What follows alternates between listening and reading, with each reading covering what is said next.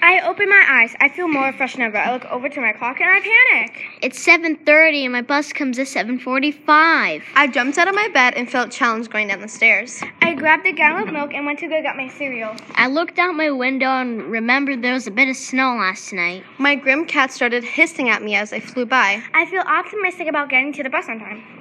I throw on my clothes and put on my coat. I fell down the stairs and the agony made me wide awake. It's 7:40 now. I only got 5 minutes left.